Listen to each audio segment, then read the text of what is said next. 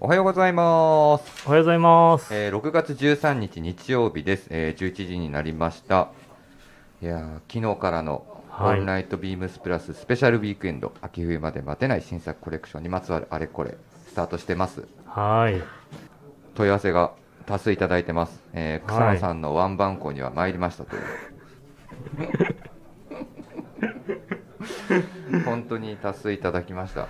三谷さんも戸惑ってましたね。三谷さんがあのもう構わずご自身でワンバンコってもう一回言うっていうね初めて言ったって言ってましたね。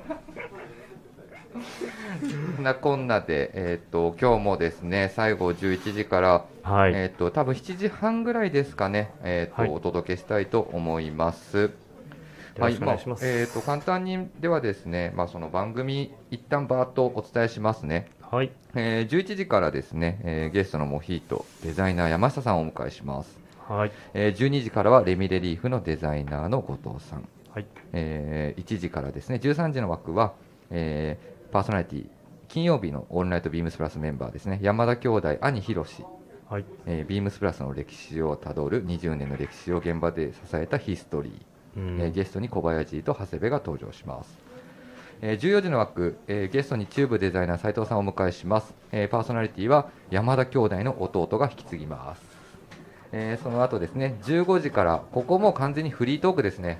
はい。えー、と溝とサミュエル金子への Q&A ということで、ここゆるーくあの行きたいと思います。あの。もしリスナーの皆様も何か聞きたいことあれば、どしどしあのご連絡ください。なんでサムエルだってあ。なんでサミュエルだ？って言われたんだよ言。われてました。それ答えてくださいね。はい。はいえー16時からビームスプラスロードショースピンオフ企画です。ビームスプラスには欠かせない映画と音楽。えーパーソナリティはコブさん、ゲストは、えーニック庭です。ビームスプラス原宿の庭さん登場します。えー17時からはい。えービームスビームスボーイの両チーフバイヤー登場します、えー柴崎とマスコあの名品はこうして生まれたアメリカ珍道中ボストンメイン編です、はい。えー18時ですね。番組の最後の枠です、えービームスプラスの日曜大工 Do It Yourself これもスピンオフ企画、えー12時からのブログも本日公開されますので、おーぜひご覧ください、えー日曜大工メンバーとパーソナリティ見本で、えー過去の名場面とあとこの次の新しいシーズンは何を作るかというリスナーからももしいただければ声をいただければ、そこを反映させていきたいという話をお伺いしてます。19時からは振り返りトークという形です。はい。ですね。いやー今日も盛りだくさんですね。はい。ではそろそろ参りましょうか。はい、はい。えーオールナイトビームスプラス、えーこの時間帯は、えーモヒート。音声配信を気軽にもっと楽しくスタンド FM、えー以上のご協力でビームスプラスのラジオ局プラジオがお送りします。はい。ではそろそろねそうですね。ゲストをお呼びしましょう。はい、では、えー、とモヒートのデザイナーである山下さんですよろしくお願いしますよろしくお願いします。よろしくお願いします。モヒートの山下です。お待たせしましたいえいえ、お招きいただきありがとうございあとます。日曜日のこんな朝早くからあのライブあのご参加いただきまして本当にあのありがとうございますいえいえ、とんでもないです。ありがとうございますこちらこそありがとうございます。いやーまあ前回ね、あの、12月やらせていただいた時は、あの時はリモートはい、でやらせていただいてもうあっという間ですね。そうですね。早かったですね。はい12月から半年？半年ですも。うんん。ねあの時は山下さんもちょっといろいろあって、ね、会場に来れず、はい。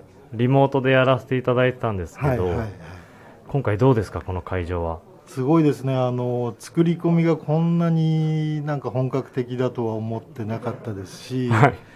なんかちょっと緊張しますね。いや、ラジオのこの、なんかこの、今、みんなヘッドホンつけてやってるんですけど、えまあ結構この緊張感はちょっとありますえよね。うん。なんかでも本当こんな、こう、しっかり作ってあるっていうのは、ちょっと想像してなかったですね。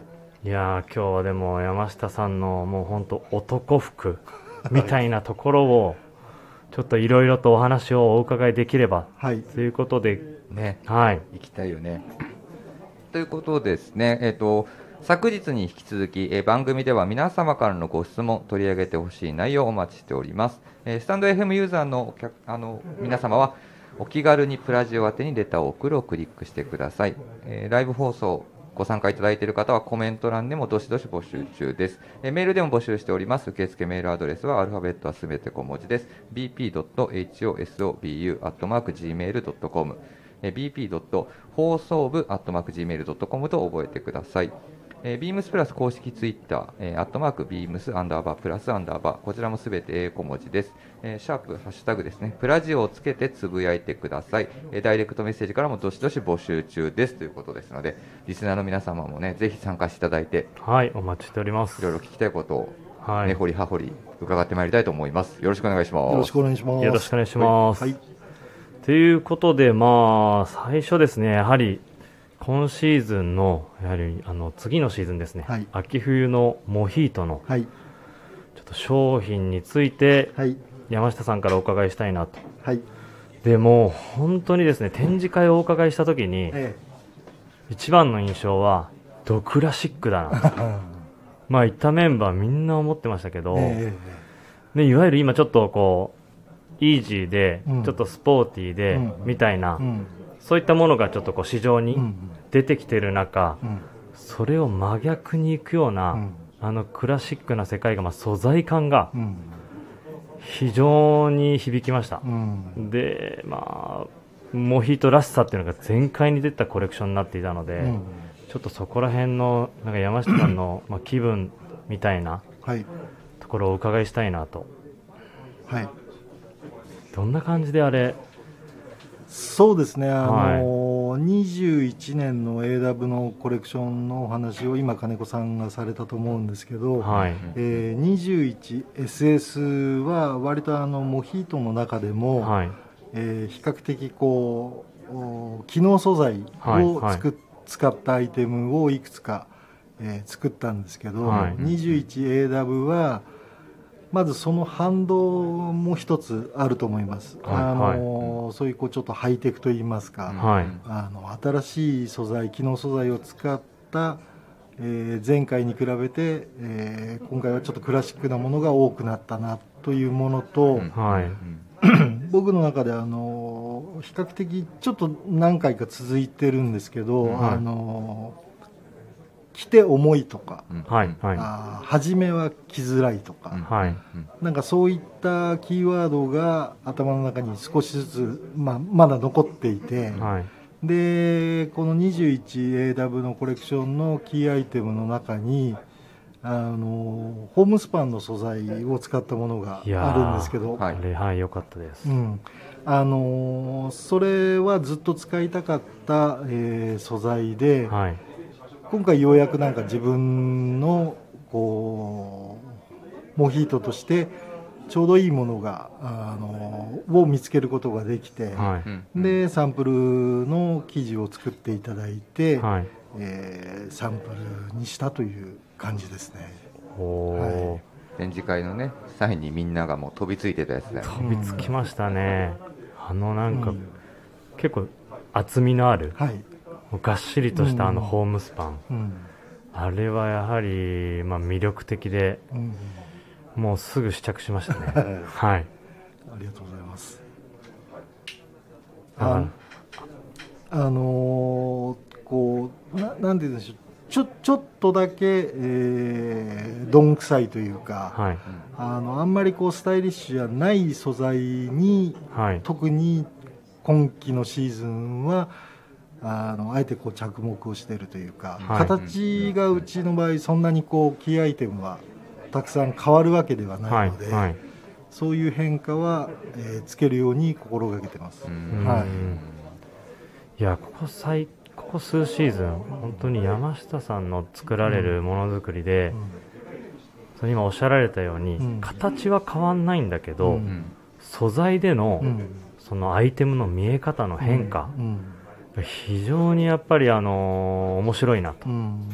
この素材何なんだとか、うん。うん着たらこうちょっと違う雰囲気にもなりますし、うん。なんかそこはあのーまあスタッフお客様もうん。一番今楽しみにしているところですね。ありがありがとうございます。でもあれでしょうね、多分長らくその定番アイテムを比え。え較的、あの長いスパンではい。販売されてたりとか、あのラインナップされてるじゃないですか、はいだからそれが多分すごくより分かりやすいなっていうのが、まあ、うんさっきサミュエルが伝えた、アブさんシャツがやっぱり素材の乗せ替えで、ちょっともう違うアイテムにも見えたりするっていうのは、もう長らくアブさんシャツ、えーラインナップされてる証みたいなところなのかなっていう気はしますね。うんうんそうですね。はい。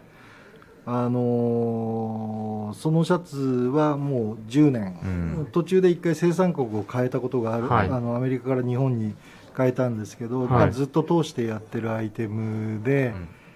結局あのーまあいろんなその僕の考えの中に、はい。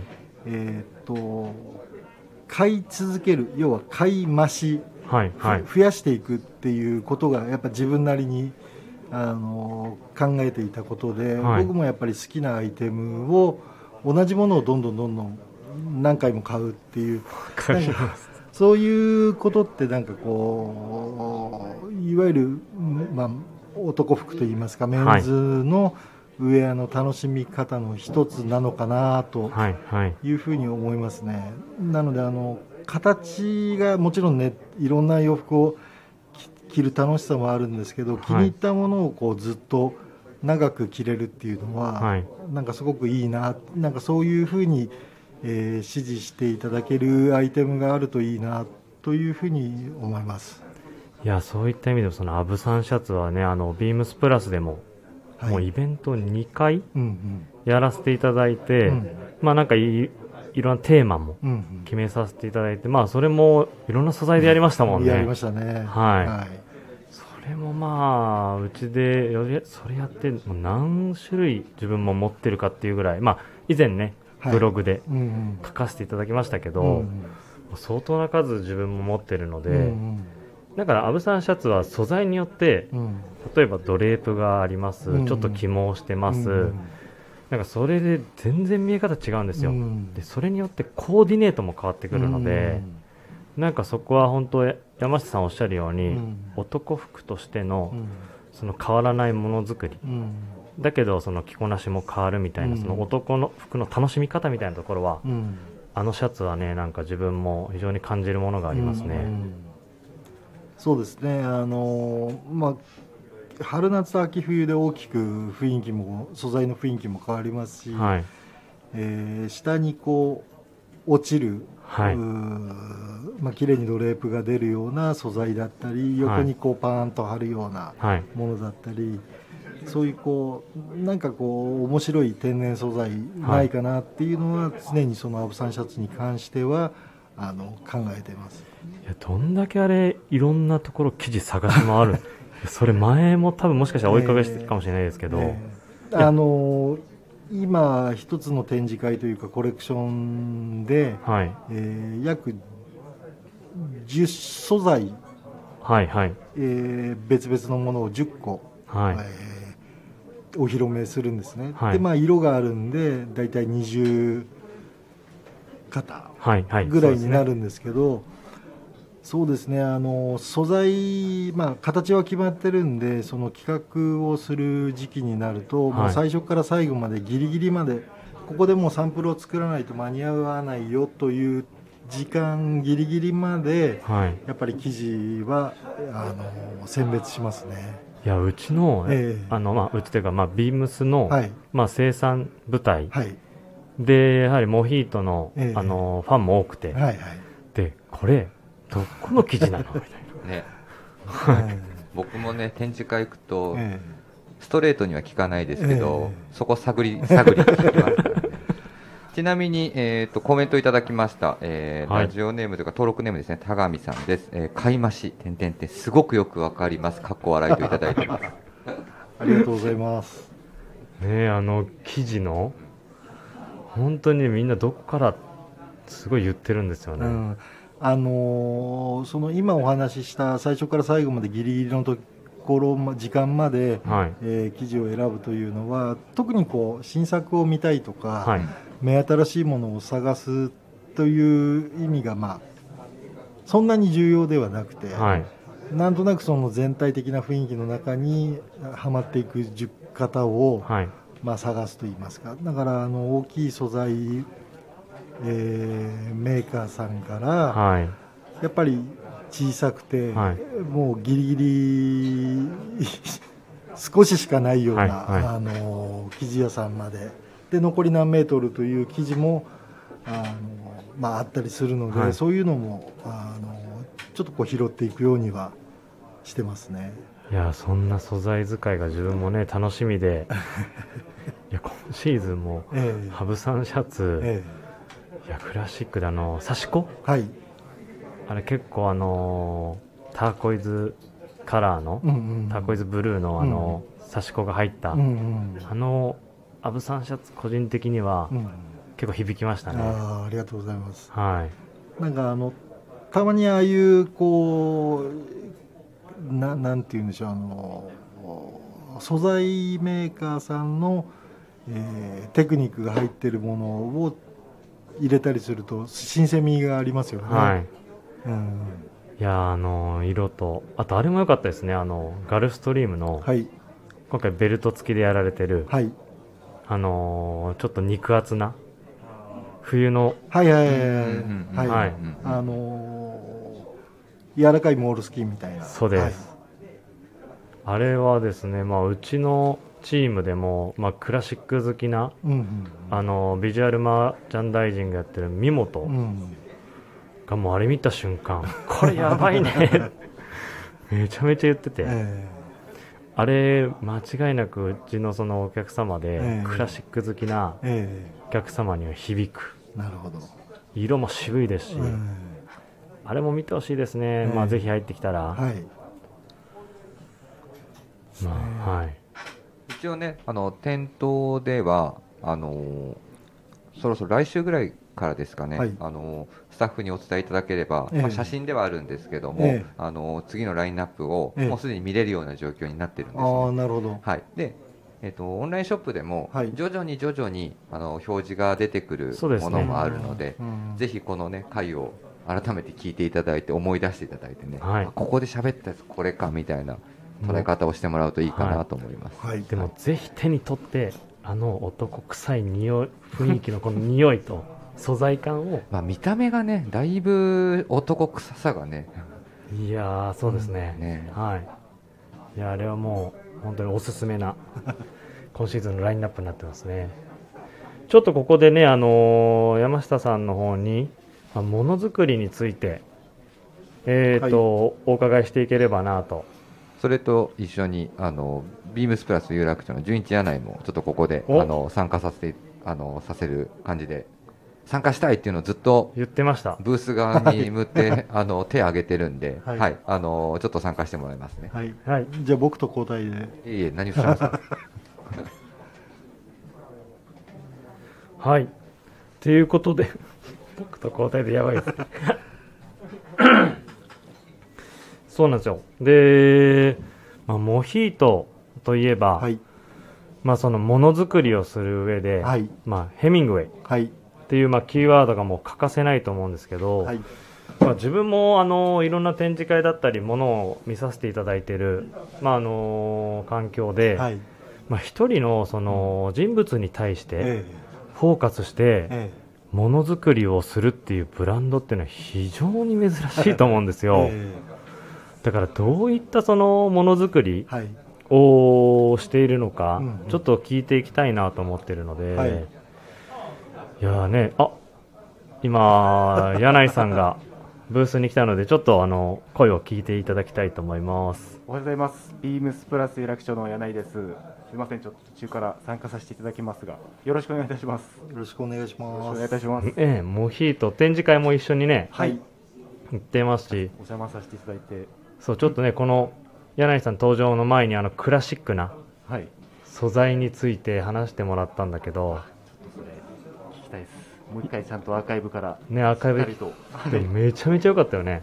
めちゃくちゃいいあの記事が今回もうちの僕えっとまあお客様に本当紹介できそうな記事がものすごいあって。でも今店舗でこう予約が始まってるんですけど、はい。あのあいあの何でしょう画像で見てもらうと、はいやっぱり記事の表情がはい。なかなか伝わりづらいんですけどもう絶対安心して予約してくださいって言って今予約あ、柳井さん推しで、まあ、展示会行ってるからね。ね。唯一無二のあのなんでしょう表情といいますか。はい。はい、ねぜひ見てもらいたいよね。ぜひ見てもらいたいです。ということでねやっぱり行った人間触った人間はうん。もうあの魅力に取りつかれてるので、うん。もうぜひねお客様には、まあ、店頭に来てはい。手に取ってほしいなと。ぜひ。はい。はいじゃあちょっとお話戻るんですが、まあ、ものづくりについて。じゃあどういうふうに毎シーズン、はい。その新しいモデル出したり、ええ。まあ、インスピレーションはい。を、まあ、モヒートはされているのかなと。はい。そうですね。はい。あのーそうですね。特にこううーんと多分皆さんと同じようなあのリズムではい。ものを作ってるんじゃないかなと思うんですけど、はい。やっぱりあのヘミングウェイという一人の、えー男性をアイコンにしてるので、はい。えーまあ、当初2010年から始めて、まあ、11年はい。経つんですけど、まあ、最近はその10年経つとヘミングウェイがあるからはい。はい。もしくはそのテーマとしてそのアイコンがあるからはい。できないことの方が少し多くなってきたりはいはい。しますね。そうですよね。ええ。で僕の場合はあ僕というかあのモヒートの場合はヘミングウェイのビジュアルかはい。ら落とし込んだ洋服ももちろん中には数点あるんですけど、はい。そのヘミングウェイの残したそのちょっとしたこう言葉だったり文章だったり、はいはい。それを僕なりに、えー都合よく解釈をしてはい。洋服に作る、作り変えてるぶ作り変える部分があるんではい。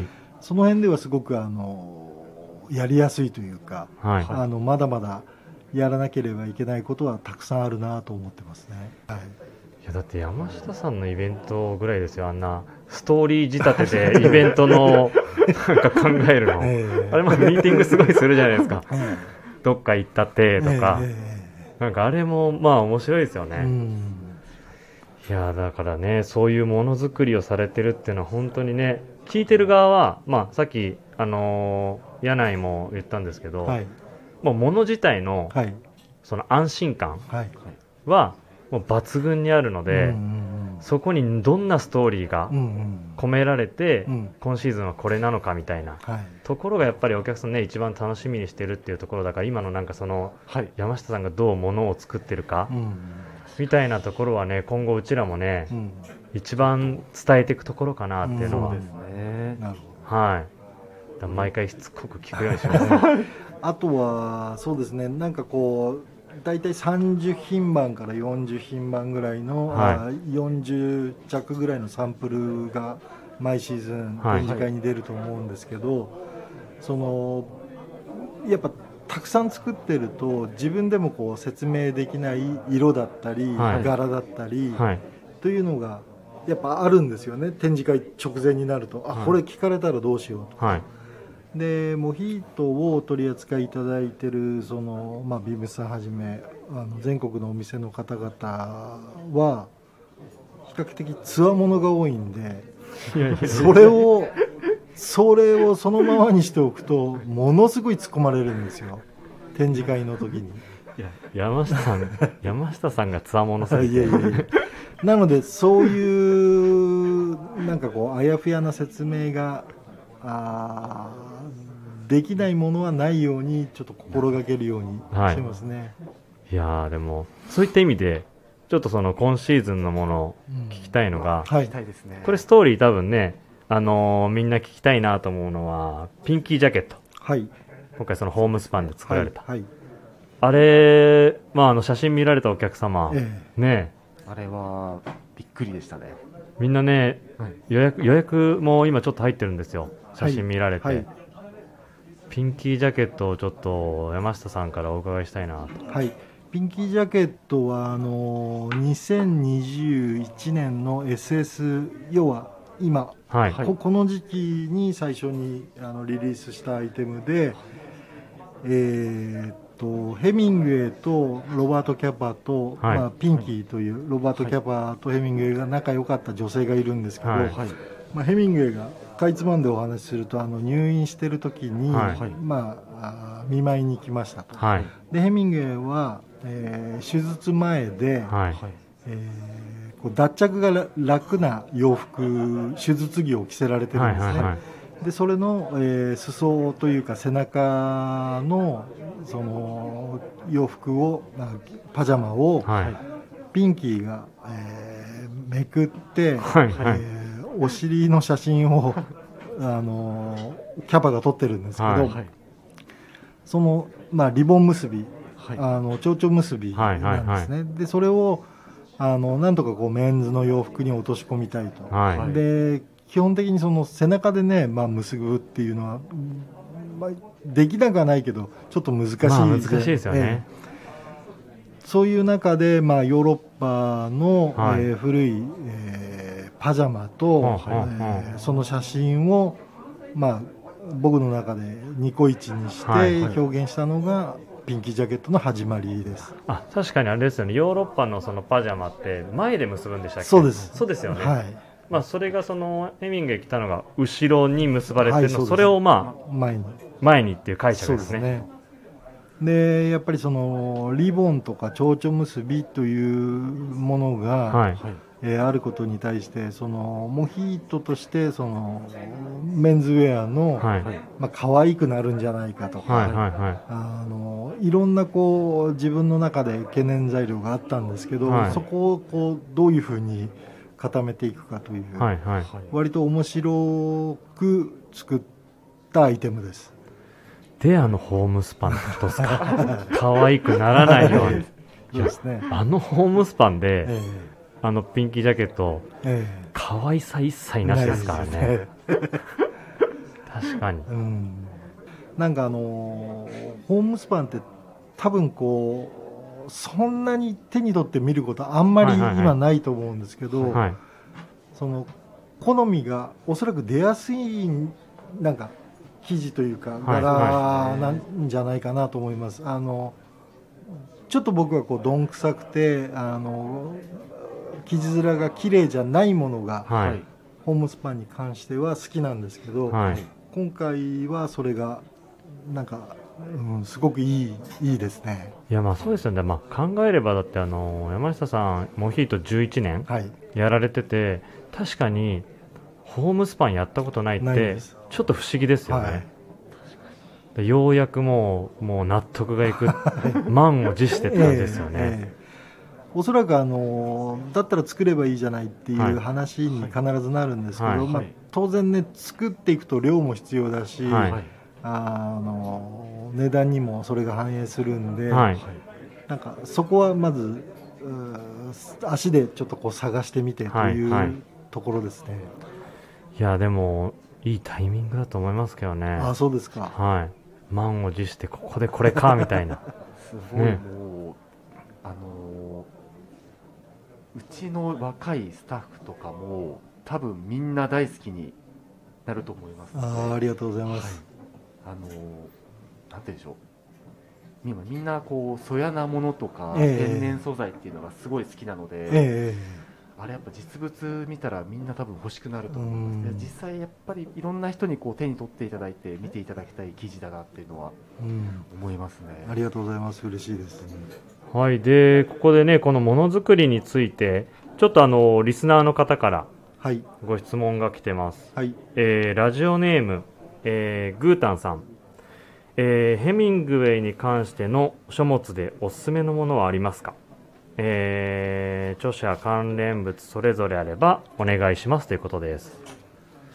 いやいろいろ持たれてるので あのヘミングウェイ、えっと、まず作品が何が面白いかっていうのをよくお尋ねいただくんですけど、はい、えっと、圧倒的に短編が面白いんですね。そうなんですね、えー、あの長編よりも、はい、えー、僕は短編をお勧めします。はい、で、えー、っといつもお話しするのが、えー、短編の中で、えー、2つ、殺し屋または殺し屋たちというタイトル。殺し屋殺し屋たちですね、はい、あのこれは映画にもヘミングウェイがあの作った作品の中で映画にもなってる短編の中で映画になってて、はい、えー、唯一ヘミングウェイが自分で見た自分の作品を見た映画が殺し屋って言われてるんですけど、はい、これ嘘か本当かわからないんですけど、はいはい、まあ、それぐらいの名作です。あの圧倒的に、えー、この「殺し屋」というタイトル「殺し屋たち」または「殺し屋たち」というタイトルの短編集が僕はおすすめです。短編集というか短編。それはなこのいろいろな作品がある中でなぜにそれなんですか？あのヘミングウェイらしいというか、はい、あのうん。ちょっとこうハードボイルドの原型かなっていう感じですね。まあ多分好みがあると思うんですけど、はい、僕はもう圧倒的に好きですね。じゃあもうそれを見ればもうハードボイルド読めば。あ読めばですね。読めばハードボイルドとはみたいな感じの、うんうん、でその次もう一つが「雨の中の猫」というタイトルの短編。これも短編なんですけど、はい、これはちょっと殺し屋とはまたテイストが違うんですけど、はい、この2つがおすすめですいや自分もそこを読んだことないので ちょっとよ読ませていただきます、はい、でね、はい、でヘミングウェイのあとはまあ、えー写真集、はいはいはい、ほとんどが洋書になるんですけど、はいはい、あの実際そのどこかで、えー、古本屋さんとかで、えー、探して、えー、中をご覧になって買われる場合は、はい、いいと思うんですけど、はい、あのジャケットがかっこいいからといって、えー、買うと中文字だけっていうのが 僕も何回もあるんですよ。で、ね、えー、あのー、そういうことがあるので、はい、あのヘミングウェイのビジュアルがいい何がいいかというのはもうね本当にこう買ってみないとわからないっていうか。で元となる写真集が34冊あって、はい、それ以降に発売されたものは、えー、そこからの引用の画像がほとんど多いですね。はいはい、あそうなんじゃあその4冊。34冊。34冊が、うん、まああればもう絶対買っといた方がいいってやつですね。そうですね。ただあの東京都内の、はい、えー、こう手に取って見れる、はい。えー、本屋さんってあんまり、まあ、置いてないんですよ。あそうなんですね、えー、あったとしてももう僕が買いますから なのでネットで探されるのが一番いいと思いますね。あとはこうお客さん、はい、あの見つけたよって言ってこう送ってくださったり。それどんな包囲網なんですか？ですね。じゃあまああれですね、えー、ラジオ聞かれてる方は、えー、まあ、昨日一応そういうねあの古本のすすめみたいな、はい、あのタイトルであのまあウェアハウスの藤木さん、はいえーまあ、ビームスプラスの長谷部、うんうん、あとビームスボーイの井野が、えー、まあ、そこにまあ古本の話とかもされてたんで 山下さんより先に買うには その3人に聞けっていう。あのでも古本屋さんとかってそれをこう目的に行ってその隣に実はもっとこう予想できないものがあったりする、はいはい、なんかそういうのが楽しいですよね掘り当てる感が。うんいやだからまあ山下さんより先の先に買うの包囲も ふぐの相当大変なんで、一回ね山下さんあでもあれですねあのインスタグラム。はい。インスタグラム、え結構いろいろ写真載せられてるじゃないですか。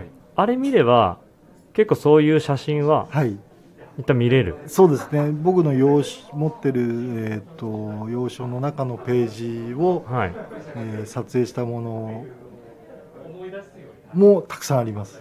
であの、はい、そうなんですよ。あのインスタグラム、えー、結構うちのチームでも話なんですけど、えー、なんでもの全部モノトーンなの、はい、っていうのはみんな不思議で、もしかしたらなリスナーの方ファンの方たちも、えー、その理由聞くと面白いんじゃないかな、自分も聞いたことないので。この場を借りてちょっと聞きたいなはい。あのそれは僕なりのなんなんていうんですかあの理由付けというかポリシーがあって、はい、ほとんどあのリツイートの、はい、あリツイートじゃなくてリポストの、はい、えー、アプリを使って、はい。えー、アップしてるんですけど、はいはい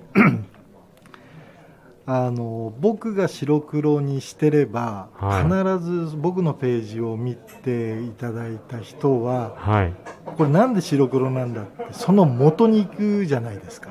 ああ色を見たい。そうなんです。だからこういう人がモヒートのものを着ていただいてるっていう、そのその人のページを見ていただきたいんですああそういうことなんですね例えばあの全部カラーで元の写真を、えー、載せるっていうのはすごくいいことだし、はいはい、あの正しいことだと思うんですけど、はい、それが白黒だったら、カラーで見たいですよねやっぱり。いやそうですね、で、その人のページに飛んでいただければどういう人がじゃあモヒートを好んでいるのかっていう、なんか全体像が見えるっていうのを狙ってます。そういうことだったんですね、はい、なのであのよっぽど理由がカラーで見ていただきたい理由がないものは、はい、僕ほとんど白黒にしてるはずです。いやなるほど、はい、いやもうなんか分かりましたそれ。意味が、はい、ね白黒に、ね、白黒にされてるもんね柳井さんも。まさにでもこの前だどこかのショップの方がこう上げられた時に、ええ、なんだ何の何色だっけなこれと思ってパンツのあのストライプのやつをクリックしていっちゃいましたね、ええ、なのでできるだけあの遡ったものとか、はい、今シーズンじゃない画像を、はい、あのこうちょっとランダムに出すようには心がけてるんですけど、はいはい、うん、なのでその白黒にする理由っていうのはそうそういうことなんですね。はい。ということでね、あとアプリに、はい。ちょっと質問がちょくちょく来ているそうなので。では、ちょっといただいた質問ですね。えー、はい。アブサンシャツ、ガルフストリームパンツ、はい。アルズコートと、いろいろな、はい、あの定番商品が、えー、ありますが、これからあはい、新しい定番アイテムは何か考えられてますかっていうのと、この方はあの自分はスリーピングシャツが定番になってくれると嬉しいですという あのコメントをいただいております。はい、えー、っとそのスリーピングシャツっておそらく今僕が着てるこのことそうなんですよ。今日ちょっと山下さんがあのスリーピングシャツ着られてるので、えー、そうですね。えー、そうですね。あの定番をどれにするかというのはものすごくその、はい、まあ僕が強い思いを持って作っていく、はい、定番に仕立てていくっていうこととあとはあの皆さんからのこう指示があれば、はい、おのずと定番になっていくという ものもあるんで、はい、なかなかそのこれを定番にしますという位置づけっていうのはちょっと難しいんですけど、はい、あのまあ、毎シーズン必ずこう3回続けて出るものは、はい、えー、定番にあ山下定番にしたいんだろうなといううアイテムですね。です3回出てればそうですね。SSAWSS はいはい。でもあとまあ今日ね山下さん着られてるってことは山下さんも結構多分スリーピングシャツ気分。い。ややっぱりねあの昨日もあのいろいろなデザイナーの方に来られたんですけどやっぱり自分が着てるものって、えー、やっぱ気分のものじゃないですか、えー、だからこれはねもしかしたらねリスナーの方が望む定番の。定番の アイテムにね、なりうるよねこれ、ね、今ちなみにスリーピングシャツは2シーズン目ですか次の秋冬で。えー、そうですね。2か3ぐらいですね。3回目？1 2 4? うん、4ですかね、うん、4, 4回目かもしれない。じゃあもう準定番品。ね。もう去年もうちもすごいご好評ですぐやっぱりあの皆さんお買い求めいただいたので。ありがとうございます。ねなんかまああのアブサンシャツといいここのネック部分のね、はい、このちょっと開きがね、はい、いいよね、うん、じゃあちょっともうあれですよ山下さん。今もう45分ですね。早い、うん、あと10分ぐらいになっちゃうんで、はい、いや今日のねあのテーマがあテーマえっ、ー、と男服ベースに熱いお話っていうことで、はい、もう直球に聞きたいんですけど、はい、山下さんが考える男服って何ですか、そうですね。あのー、やっぱスタイルかな。スタイル、スタイルというと、はい、うん、極端なことを言うと,、えーと、毎日同じ格好をしてる人でも、はい、あのかっこいい人ってたくさんやっぱいらっしゃるんですよね。はい、それがこう同じアイテムを着てるだけで実は毎日違うんだけど、はい、えー、ほぼ同じとか、あとはあの僕らみたいにこうカジュアルなあ世界ではなくて、はい、えー、ドレスの人たちでも、はい、やっぱりこう自分らしいスタイルで洋服を着こなしてる人っていうのはかっこいいしなんかそこがなんか男服ということなのかなだからいいものとかなんかこう高いとか安いとか、はい、あのー、そういうことではなくて。かといってそのじゃあ流行に全く関係ないのかというとそうでもないと思うんですけど、はい、あのやっぱりきちっと自分に合ったスタイルの装いができてる人はかっこいいなと思います。うん、で今は昔と違ってそのかっこ悪いものってあんまり売ってないので、はいはい、大体皆さんね、はい、素敵ですよね。まあ、そうですよね、はい。やでも今のお話聞いたら、ええ、やっぱりそのそれこそその今の質問が山下さんが考える男服じゃないですか、はい、もう最初の冒頭にその言われてたもうその、定番だけど素材を変えるとか、え、もうそのままものづくりに、あの反映されてるんで 男服モヒートだよねそうですね、いやでもそうだと思いますよ。いやなんかこれを自分もその話に話すってことになって男服って何なんだろうなって考えましたけど、うんうん、まあなんかその自分も同じものを着て、はい、だけどそれが男らしい素材感だったりとか、うんうん、あとはなんかシルエット、うんうん、なんかそこら辺も自分も考えたんですけど、うん。うん、なんかそう考えてくると山下さんの服って、ええ、まあそれが全部当てはまってくるなと思うんですよね。ななんて言うんでしょうあのやっぱりこう異常にサイズにうるさかったり、はいはい、色にうるさかったり、まあ、それぞれ人って、ね、こだわりの部分が違うんですけど、はい、その一つがその人のこう個性につながってれば、はい、やっぱり男性か同性から見てもすごくかっこいいなっていう人は、たくさんいらっしゃいますよね、はい、僕らの先輩でもたくさんいらっしゃいますし、若い人なんか特にそういう人多いんじゃないかなと思います。ね。え。柳田どう思う？男服。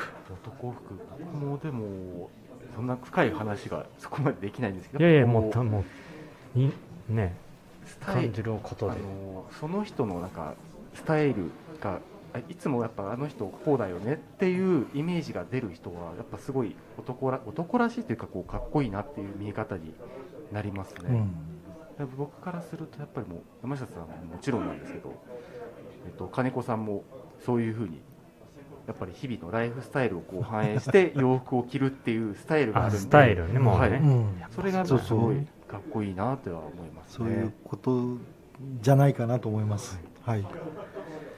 はい。まあスタイルですよね。まあそうですね、うん、はい。ね山下さんいつも見ても変わんないもんね。本当に。いい意味で。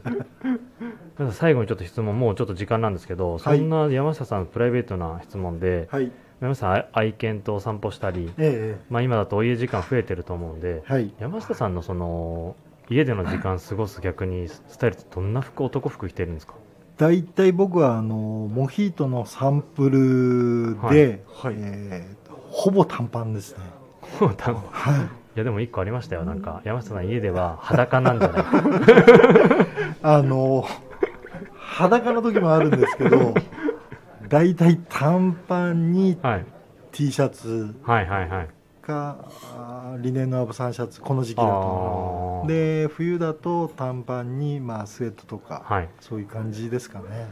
もうあれですね。基本まあ快適に過ごせるけどでもリネンのシャツ家で着てるって結構クラシックですよ、いやいやいやあそうですか。はい。あ確かにねめちゃくちゃかっこいいイメージができてるいやいやいやねはい、家でもね家でも家でも天然素材でね快適に。ねだから、ね、そういう意味でももしかしたらね次ホームウェア別注みたいなね超楽しみです、ね、モヒートのね。気球でやっても絶対短パンっていうのが。下半身しかね別注しないですよね。むしろ。っていう感じでねもう、はい。もうそろそろ終わりに差し掛かりますが、はい皆さんいかがでしたか？あっという間の時間。早いですね。はい、はい、あの前回のリモートの時も早いなと思ったんですけど、はい。今回は特にあっという間ですね。あっという間でしたね。えいやー本当ありがとうございます。えいえいえここちらこそありがとうございます。ね、ぜひ、ね、今紹介していただいた商品は俺も手に取って着てほしいなあの素材がもうずっと言ってますねこれ俺。ね自分ね。本当それを通していただきたいですもん。ね。記事を見ていただいて。うん、だからそんな感じでこの回はちょっと終わらせていただきます、はい、ありがとうございました。いやー本当お休みの中ありがとうございました。ありがとうございました。モヒートの山下さんでした。ありがとうございました。ありがとうございました。